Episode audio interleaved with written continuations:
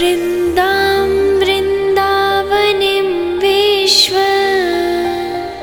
पावनिं विश्वपूजितां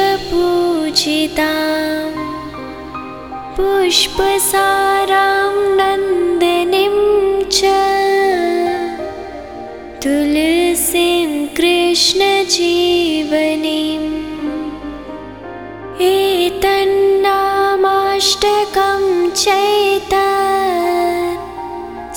स्तोत्रं नामार्थसंयुतं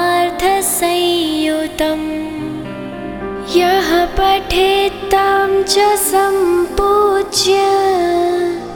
सोऽश्वमेधफलं लभे